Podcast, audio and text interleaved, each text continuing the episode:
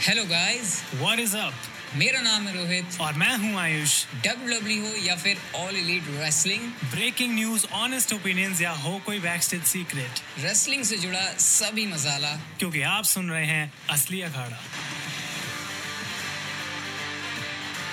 Welcome है guys आपका असली अखाड़ा पॉडकास्ट के एक और नए एपिसोड में, और आज बड़ी सारी इंटरेस्टिंग बातें हमारे पास करने के लिए, क्योंकि देखो रोमन रेंस का बड़ा खतरनाक सीन चल रहा है, एक अनार, सौ बीमार वाला, और इस एपिसोड में आज हम रोमन रेंस के बारे में डिस्कशन करने वाले हैं अच्छे से, और रेसल मीडिया तक भी जाएँगे एंड साथ साथ जो उनके अराउंड चीज़ें चल रही हैं बट एक चीज़ सबसे पहले गाइज़ आपको करनी है स्पॉटीफाई पर सुन रहे हो ना अभी तो फॉलो ज़रूर कर लेना स्पॉटीफाई पर हमको रेट भी करना, उससे ना थोड़ी सी ऐसा होता है कि रीच में फ़ायदा हो जाता है स्पॉटीफाई का अलगोरिदम अभी जैसा भी चल रहा है एंड इसके लिए भी ध्यान रखना कि नया साल आ रहा है तो बड़ी सारी इंटरेस्टिंग चीज़ें आपके लिए ऑलरेडी प्लान है और साल ख़त्म होने से पहले जो हमने ईयर एंड अवार्ड असली अखाड़ा किया है तो उसके, वो अगला एपिसोड ही होने वाला है। शायद अब तक जो हमारी वोटिंग लाइन्स हैं, वो क्लोज भी हो चुकी होंगी। वोटिंग लाइन्स बोलने बड़ा प्रोफेशनल लग रहा है। मैं अकेला नहीं, मेरे साथ है आयुष। तो आयुष, अभी हमको सीन पता चल रहा है स्मैकडाउन से सिर्फ़ इतना कि रोमन रेंस कोई मल्टी पर्सन मैच में नहीं है, जो कि शायद आयुष चाह भी नहीं रहा था देखना। उसकी दिली ख्वाहिश ऐसा लग रहा है पूरी हो गई है और एक ट्रिपल थ्रेड मैच होगा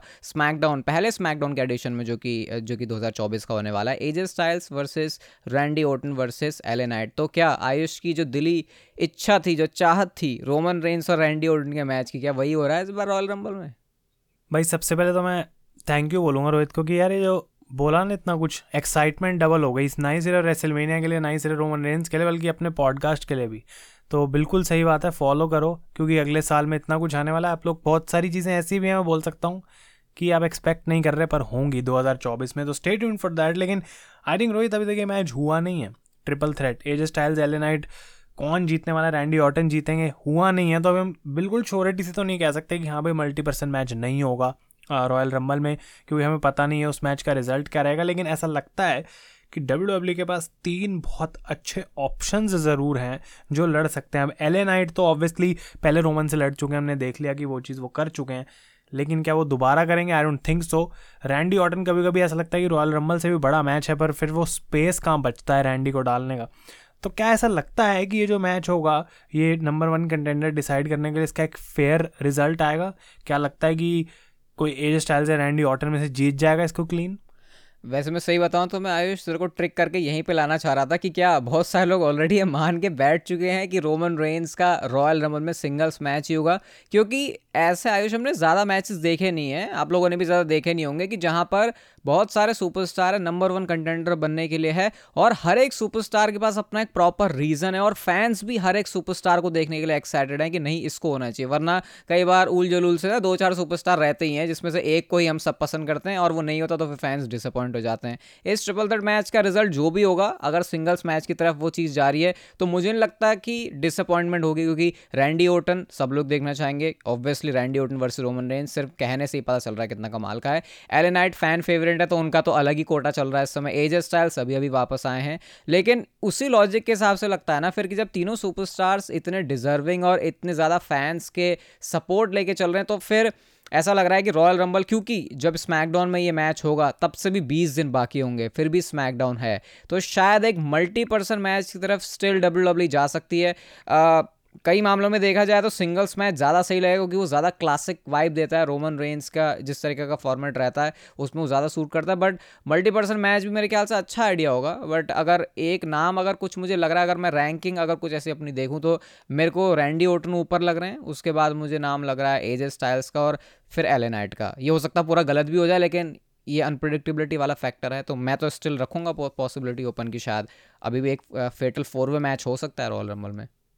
मतलब इसको जो रैंकिंग दी वो परफेक्ट है, इसको मैं कुछ चेंज नहीं करना चाहता हूँ। Randy A J L A Knight और मैं बोलूँगा लोगों को जिन्होंने, जो अभी सुन रहे हैं, जिन्होंने नहीं सुना है लास्ट एपिसोड हमारा रैंडी ऑटन पे सुपरस्टार स्पॉटलाइट का था। हमने एल ए नाइट पर भी कुछ टाइम पहले एक एपिसोड बनाया था, वो अभी भी बहुत रेलिवेंट है रोहित, क्योंकि वहाँ पे हमने बात करी थी रोमन का डायरेक्ट कंपैरिजन करा था एल ए नाइट से। तो अगर आप लोगों ने नहीं सुना है, वो आप सुन सकते हैं इसके बाद।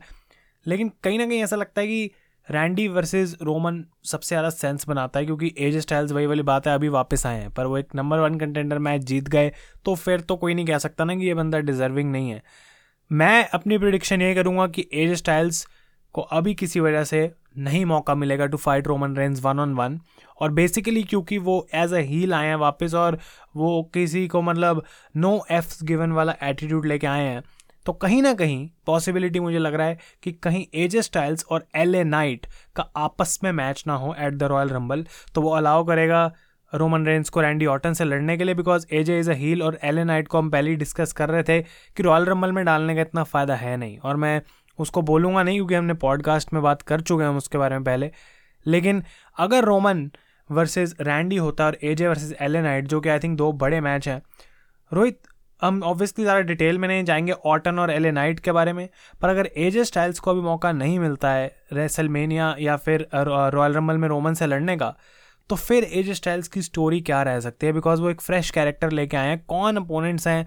बहुत ब्रीफली हम यहाँ पर डिस्कस करेंगे कि एजे स्टाइल्स को डब्ल्यू डब्ल्यू कैसे विजन कर रही है अभी on their road to WrestleMania जितना देख के आयुष लग रहा है, इतना तो हम सब अग्री करेंगे, हमें सुनने वाले भी और हम दोनों भी कि एजे स्टाइल्स को बहुत डिफरेंट फील डब्ल्यू डब्ल्यू दे रही है और क्योंकि एजे स्टाइल्स इतने प्रोफेशनल है अपने इस काम में तो वो उसको उतने अच्छे तरीके से कैरी भी कर पा रहे हैं। लेकिन जैसा आयुष अभी आपने मैंशन किया कि AJ Styles versus L Knight at Royal Rumble हो सकता है L Knight versus AJ Styles WrestleMania में भी हो जाए और इसके, इसको इसको हम बहुत शॉर्ट टाइम में डिस्कस करेंगे, क्योंकि एलेनाइट को भी एक बड़ा ओपोनेंट चाहिए। अगर वो किसी चैंपियनशिप के लिए नहीं हो रहा तो फिर शायद एजे स्टाइल्स और एलेनाइट एक दूसरे के साथ मैच करके रेसल में एक दूसरे को कॉम्प्लीमेंट कर सकते हैं। तो दोनों को देख के ऐसा लगेगा कि हाँ मामला जो है वो सही चल रहा है। और क्योंकि एजे स्टाइल्स इस समय थोड़ा नेगेटिव कैरेक्टर में है और एलेनाइट फैंस की तरफ़ से बहुत पसंद किए जाते हैं तो एक परफेक्ट बैलेंस बन रहा है। क्योंकि अगर एजे स्टाइल्स को भी किसी बड़ी फ्यूड में डालना है और चैंपियनशिप भी वहाँ पर नहीं है तो फिर इसी तरीके के डब्ल्यू डब्ल्यू को मैचअप बनाने पड़ते हैं तो फिर शायद ये डायरेक्शन हो सकती है। बाकी मैं वैसे बहुत पॉजिटिव इस चीज़ को लेकर मेरे को लगता नहीं एजे स्टाइल्स यहाँ से जो भी काम करने वाले हैं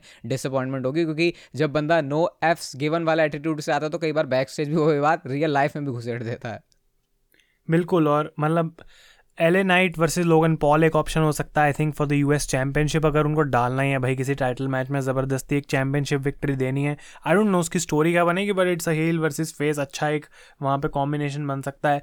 लेकिन उसके बारे में डिटेल में नहीं जाएँगे। अब ये तो बात हमने कर लिया कि क्या ट्रिपल थ्रेट्स हैं, हमारी एक्सपेक्टेशंस हैं। जो भी उसका रिज़ल्ट निकलेगा, वो अभी हमें नहीं पता। लेकिन रॉयल रंबल का क्या रिज़ल्ट निकलेगा उस मैच का, हम, मैं ये काफ़ी कॉन्फिडेंटली कह सकता हूँ that Roman Reigns will retain his undisputed championship और वो होने के चांस तो भाई 99.99 परसेंट है। लेकिन रोहित, अगर रॉयल रंबल में तो रोमन कम्पीट कर ही रहे हैं, हमको पता है। क्या एलिमिनेशन चेम्बर में भी रोमन रेंस कम्पीट करने वाले हैं? और अगर एलिमिनेशन चेम्बर में भी कम्पीट करने वाले हैं, जो कि एक बड़ा इवेंट है ऑस्ट्रेलिया में अब, एक प्रीमियम लाइव इवेंट बड़े स्केल पर करा जा रहा है तो उस पॉइंट पे रोमन रेंस को क्या W W multi person opportunity दे सकती है where he actually wrestles inside the Elimination Chamber या फिर वहाँ पे भी एक और किसी नए अपोनेंट के साथ, या फिर रैंडी ऑटन के साथ दोबारा एक वन ऑन वन मैच ही हमें देखने को मिलेगा। यहाँ से एक बहुत सही स्टोरी बन सकती है। अगर हम ये ज्यूम करके चलें कि सिंगल्स मैच ही हो रहा है रोमन रेंस का रॉयल रंबल में तो फिर उसके बाद उसको प्रोग्रेस करेंगे एलिमिनेशन चेंबर तक के लिए और एलिमिनेशन चेंबर के अंदर रोमन रेंस खुद स्टेप इन करेंगे और वहाँ पे वो अपनी undisputed W W universal championship को डिफेंड करेंगे और इस बार ना सिर्फ़ नाम होगा रैंडी ओटन का एलेनाइट का एजे स्टाइल्स का, बल्कि और भी काफ़ी सारे ऐसे सुपरस्टार्स हैं जो कि इस चेज में हैं। उसमें हम केविन ओवंस का नेम भी ऐड कर सकते हैं। उसमें हम कुछ और ऐसे नेम ऐड कर सकते हैं जो कि कहते हैं, भाई, ये सारे लोगों को तो बहुत अपॉर्चुनिटी बल्कि हमको कब अपॉर्चुनिटी दोगे? तो वहाँ पर ऐसे करके डब्ल्यू डब्ल्यू छः सात बंदों का छः बंदों का आराम से एक मैच बना सकती है। लेकिन सबसे बड़ा आयुष सवाल तो यहाँ पर यही आता है कि रोमन रेंस ऐसा बंदा है जो कि हमेशा अपने टाइटल डिफेंड नहीं करता। रोमन रेंस ऐसा बंदा है कि अगर ओवरसीज जाके भी कोई डब्ल्यू डब्ल्यू का प्रीमियम लाइव इवेंट हो रहा है तो भी उसको कोई फ़र्क नहीं पड़ता, वो वहाँ पर भी टाइटल डिफेंड नहीं करता। और वैसे भी रॉयल रंबल के बाद एक लग्जूरियस जो रोमन रेंस की लाइफ है, वो हो सकता है शुरू हो सकती है और सीधा रेसलमिनिया में जाके वो टाइटल डिफेंड करें। तो शायद मैंने आपको इमेजिनेशन के हिसाब से तो बहुत सही चीज़ें बता दी। लेकिन इसमें से सच होने की क्या पॉसिबिलिटी है? ये मेरे को भी नहीं पता। अगर कुछ अपनी, अपना प्रकाश आए तो वो आप डाल सकते हैं इसके ऊपर। मतलब मैं प्रिडिक्शन तो यही करूँगा और मैं ऑनेस्टली चाहता हूँ कि अगर रोमन रेंज जैसा बंदा Survivor Series pay per view miss कर चुका है, जबकि वहाँ पे लॉजिक था कि क्यों रोमन ने मिस करा डब्ल्यू डब्ल्यू जानती थी वो क्या करने वाले हैं, लेकिन अगर ऑलरेडी वो हो चुका है तो भाई रेसल मेनिया ही तो मेन है। रेसल मेनिया ही तो वो पेपर भी है जहाँ रोमन रेंज की हम कह रहे हैं, अभी हम बात करेंगे कैसे इम्पैक्ट हो सकता है उनके टाइटल के ऊपर, वो हार सकते हैं या फिर नहीं। लेकिन अगर वो स्टोरी दिखानी है और उस स्टोरी के इस मेन पेपर व्यू में जो बीच में आ रहा है, वहाँ रोमन प्रेजेंट ही नहीं है तो आई थिंक वो एक बहुत बड़ा लेट डाउन होगा सारे फैंस के लिए। आई थिंक कि रोमन रेंज को कम्पीट करना चाहिए।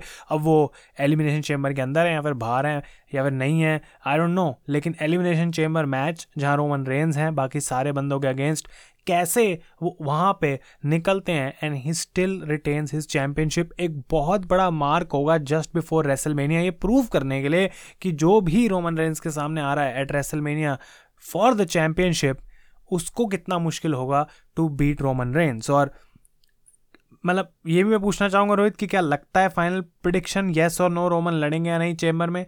और इसी के साथ साथ मैं चाहता हूँ कंटिन्यूएशन में पूछना कि रोमन रेंज हैं, हम जानते हैं, लेकिन साथ के साथ उनके पूरी ब्लड लाइन बैठी है। सोलो सिकोआ, पॉल हेमन है, जिमी ऊसो हैं और जे ऊसो को भी हम भूल नहीं सकते, वो अभी भी ब्लड लाइन का पार्ट है, भले ही रॉ पे हो।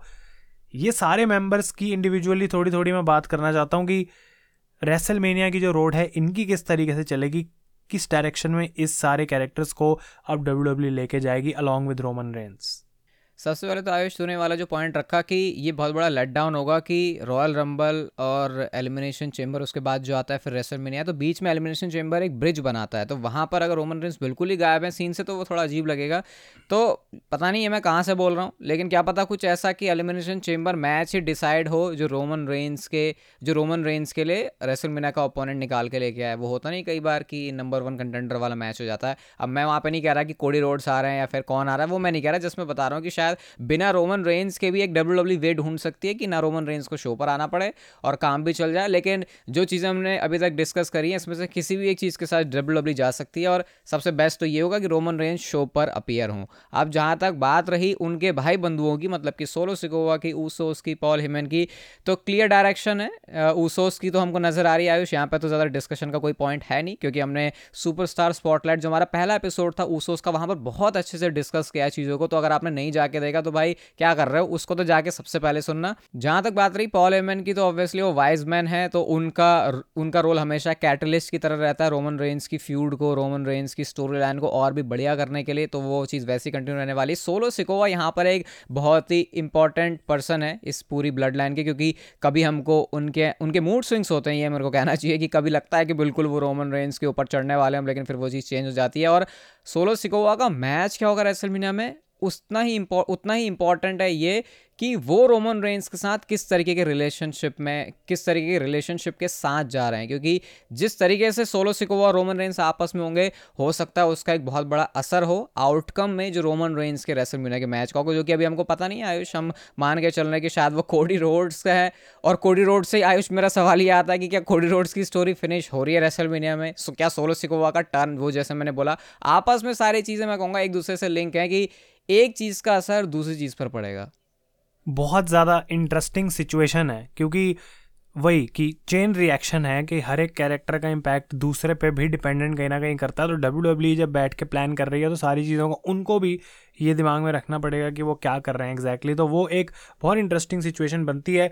आई डोंट नो कि यहाँ पे हमको ये मैंशन करना चाहिए या फिर नहीं, लेकिन ये इतनी बार हो चुका है, मुझे नहीं लगता इसका कोई लिंक है। बट ब्रॉक लेसनर अभी पिक्चर में कहीं पे नहीं है। आई डोंट थिंक रोमन के साथ उनका कोई लिंक होगा। बट रोहित ये क्विक क्वेश्चन है येस या नो क्या ब्रॉक लेसनर जब भी वापस आएँगे बिकॉज़ मेनिया में तो उनको होना चाहिए, क्या कुछ भी लिंक होगा उनका ब्लड लाइन से यूनिवर्सल चैम्पियनशिप से या स्मैकडाउन पे आने से? मैं यहाँ पे इसके बारे में यही कहना चाहूँगा कि जैसा स्टोरी लाइन में हमको बोला गया है, आयुष, जो कि डब्ल्यू डब्ल्यू e चलती तो है नहीं, लेकिन फिर भी मान के चल लेते हैं कि जब तक अब रोमन रेंस हैं, तब तक बैन हो चुके हैं ब्रॉक लेसनर सीन्स ऐसा मुझे कहीं ना कहीं भी आपके बोलते बोलते याद आया तो उस हिसाब से तो फिर नहीं हो सकता हो। लेकिन वो हिसाब हमेशा नहीं रहता, क्योंकि डब्ल्यू डब्ल्यू रूल्स के हिसाब से चलती नहीं है, वो कई बार चीज़ें बोल के फिर खुद ही भूल जाते हैं तो कनेक्शन तो बन सकता है, क्योंकि वहाँ पे पॉल हेमन है, लेकिन मुझे लगता है ब्रॉक लेसनर के ऊपर भी शायद हम एक सुपरस्टार स्पॉटलाइट का एपिसोड लेके आएँगे, जो कि बहुत ज़्यादा डिमांड में रह रहा भाई, अब अगले सुपरस्टार इस पे लाओ उस पे लाओ तो सब चीज़ें रहेंगी। तो वहाँ पर और अच्छे डिस्कस करेंगे लेकिन इतना मुझे यहाँ पर सीन नहीं लगता। मेरे को जो सीन लगता है मेन वो है सोलो सिकोवा का जो कि रोल प्ले करेगा जो एक एडिशनल रोल प्ले करेगा मैं इसमें बोलूँगा क्योंकि जो भी रोमन रेंज करने वाले हैं सबसे ज़्यादा। मेरा मतलब सॉरी टू इंटरप्ट लेकिन मेरे को ये पॉइंट बोलना है कि ब्रॉक लेसनर की बात मैंने सिर्फ़ इसलिए मेंशन करी कि पॉल हेमन के साथ उनका कोई लिंक बन सकता है फिर नहीं तो काइंड ऑफ़ हम कह सकते हैं क्लियर है ये बात कि पॉल हेमन एकदम से अगेंस्ट हो रहा है। रोमन रेंस के वो कार्ड डब्ल्यू डब्ल्यू पहले प्ले कर चुके हैं और इस समय कोई रीज़न नहीं है अनलेस दोबारा ब्रॉक वर्सेज रोमन हो रहा हो, जिसकी हम कह रहे हैं कि काफ़ी कम चांसेस हैं। तो पॉल हेमन तो क्लियर है कि रोमन के साथ ही रहेंगे, बिल्कुल एंड तक एंड तक। उसोस की हमने सुपरस्टार स्पॉटलाइट में बात करी थी तो वहाँ पे मैं गिव अवे नहीं करूँगा इस एपिसोड में दोबारा। आपको सुनना चाहिए, वो बहुत इंटरेस्टिंग एपिसोड है। बचा कौन? सोलो सिको और रोहित ने तीन बार मुझसे पूछ लिया क्या टर्न होगा? टर्न होगा? टर्न होगा? तो भाई, देखो रेसल मेनिया भी बहुत दूर है और जो स्टोरी प्ले आउट होगी उसके हिसाब से हम काफ़ी क्लोज प्रिडिक्शंस कर पाएँगे जब वो स्टोरी हमें देखने को मिलेगी। लेकिन अभी कोडी रोड्स पहले मैं अपना सोलो वाला क्वेश्चन पूछ आंसर देने से पहले रोहित से एक और क्वेश्चन पूछूँगा। जबकि सारे लोग मेरे आंसर का आई थिंक वेट कर रहे हैं अभी तक। क्या कोडी रोड्स ही वो अपोनेंट है? जो फाइनली जाएगा रोमन रेंज के अगेंस्ट बिकॉज़ उस पर डिपेंड करेगा कि मैं क्या सोलो का आंसर दे रहा हूँ। ये तो यार मैं अभी मतलब वही चीज़ है कि कोडी रोड्स और रोमन रेंज का मैच ये लग तो रहा है कि होगा, लेकिन फिर ऐसा भी लगता है कि कहीं एंड मोमेंट पर कोई सा प्लान तो चेंज नहीं हो जाएगा, क्योंकि कोडी रोड्स अभी रॉयल रमल में भी हैं। क्या रॉयल रमल जीतेंगे और दोबारा से रॉयल रमल जीत जाएँगे और दोबारा से जीत गए तो दो बार डब्ल्यू डब्ल्यू विनर कर देगी और उसके बाद दो दो दो बार उनको रेसल मिलने का मैच मिल जाएगा और बहुत सारे लोगों के लिए मानना इंक्लूडिंग शायद आयुष, ये उनको लग रहा है कि Roman Reigns WrestleMania forty में हार जाएँगे, ठीक है, लेकिन मुझे अभी भी बिलीव नहीं हो रहा तो मेरे को डर लग रहा है अभी भी कोडी रोड्स को रोमन रेंस का ओपोनेंट देखने में, जो कि शायद हो रहा है, लेकिन फिर भी I am confuse I think तूने एक बहुत बढ़िया पॉइंट इस वीडियो जो इस पॉडकास्ट में सॉरी बोला वो ये था कि एलिमिनेशन चेम्बर में अगर रोमन रेंस को नहीं लाना है तो वो नंबर वन कंटेंडर के लिए हो सकता है। और मुझे ऐसा लगता है कि W W already C M Punk को उनका बेस्ट पॉसिबल रिटर्न जर्नी वो देने वाली है। He is going to win the Royal Rumble he is going to wrestle I will defeat Seth Rollins बहुत बड़ी बड़ी बातें, बहुत जल्दी बोल दी। लेकिन आई थिंक ऐसा होगा, और कोडी रोड्स को मतलब रॉयल रंबल की विक्ट्री नहीं मिलेगी। तो भले ही रोमन रेंज एलिमिनेशन चेम्बर में अपना टाइटल डिफेंड करके प्रूव करें कि वो कितने स्ट्रॉन्ग चैंपियन हैं, वो एक अच्छी चीज़ है, लेकिन यहीं दूसरी तरफ़ अगर कोडी रोड्स एलिमिनेशन चेम्बर में जीत के रोमन के अगेंस्ट एक मैच लेते हैं और रोमन वहाँ पे थे भी नहीं तो मतलब रोमन के कंट्रोल में नहीं था कि आखिर कौन उनका अपोनेंट होगा। और मे भी वहाँ पे ब्लड लाइन की इन्वॉल्वमेंट हो सोलो सिकोआ भी रोमन रेंज बोले कि सोलो सिकोआ को भी मैं एलिमिनेशन चेम्बर में डालूँगा ताकि ये कोडी को रोक पाए, पर कोडी को कोई नहीं रोक पाएगा तो वो बेसिकली सेम इफ़ेक्ट क्रिएट कर रहा है, पर कोडी की साइड से कि वो कितना स्ट्रॉन्ग अपोनेंट है for Roman Reigns and I think कि डब्ल्यू डब्ल्यू का दिमाग और सब कुछ जो है वो सेट है कि दूसरी बार ये मैच करना ही है। एक और बड़ा नाम रॉक है जो इन्वॉल्व हो सकता है किसी तरीके से, लेकिन सोलो सिकोआ का टर्न आई थिंक रोहित होना ही चाहिए इस पॉइंट पे आके बिकॉज़ अगर किसी को रेसलमेनिया मोमेंट की ज़रूरत है और आगे बड़ा करियर दिखाने की ज़रूरत है तो वो है Solo Sikoa. I don't know कि इन पर रेसल मीना से पहले या बाद में, पर कभी ना कभी तो सुपरस्टार स्पॉटलाइट का एपिसोड बनेगा ही बनेगा बिकॉज़ जब ट्राइबल चीफ ने खुद स्मैकडाउन में मेंशन कर दी है बात कि he is the next tribal chief तो भाई सोलो सिकोआ के प्लान्स बहुत बड़े होने वाले हैं, और अगर रोमन टाइटल हारता है और क्लीन कोडी उसको नहीं हराता तो एक ही चीज़ हो सकती है, एक ऐसी चीज़ कि Solo wants that crown from Roman और ये टर्न या तो मैच के पहले मतलब मैच के बीच में हो सकता है, जिसकी वजह से कोडी जीते, या मैच के बाद जहाँ शॉकिंग हो जाए सब कुछ, क्योंकि रोमन सोलो को ब्लेम कर रहे हैं कि तेरी वजह से मैं टाइटल हार गया।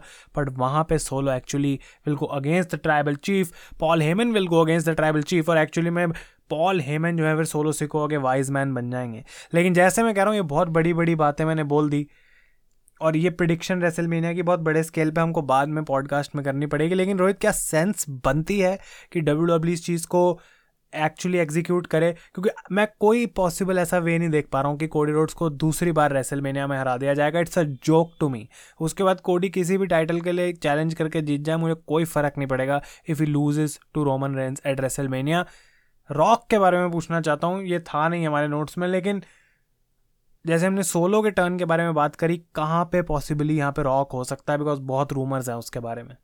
रॉक की बात तो यार देखो, मैं नहीं करना चाहूँगा, क्योंकि रॉक का कुछ नहीं कहा जा सकता, वो आएँगे नहीं आएँगे। तो रॉक तो ऐसी चीज़ है कि उनको सुबह रात में सपना आया, वो सुबह उठ के डब्ल्यू डब्ल्यू में चल के आ जाए, ये हो सकता है। लेकिन मैं बिल्कुल भी एक्सपेक्ट नहीं कर रहा कि रॉक की कोई भी इन्वॉल्वमेंट होने वाली रेसलमेनिया फोर्टी में। अगर मैच नहीं हो रहा रोमन रेंस और रॉक का तो इसका मतलब उनकी कोई इन्वॉल्वमेंट भी नहीं है।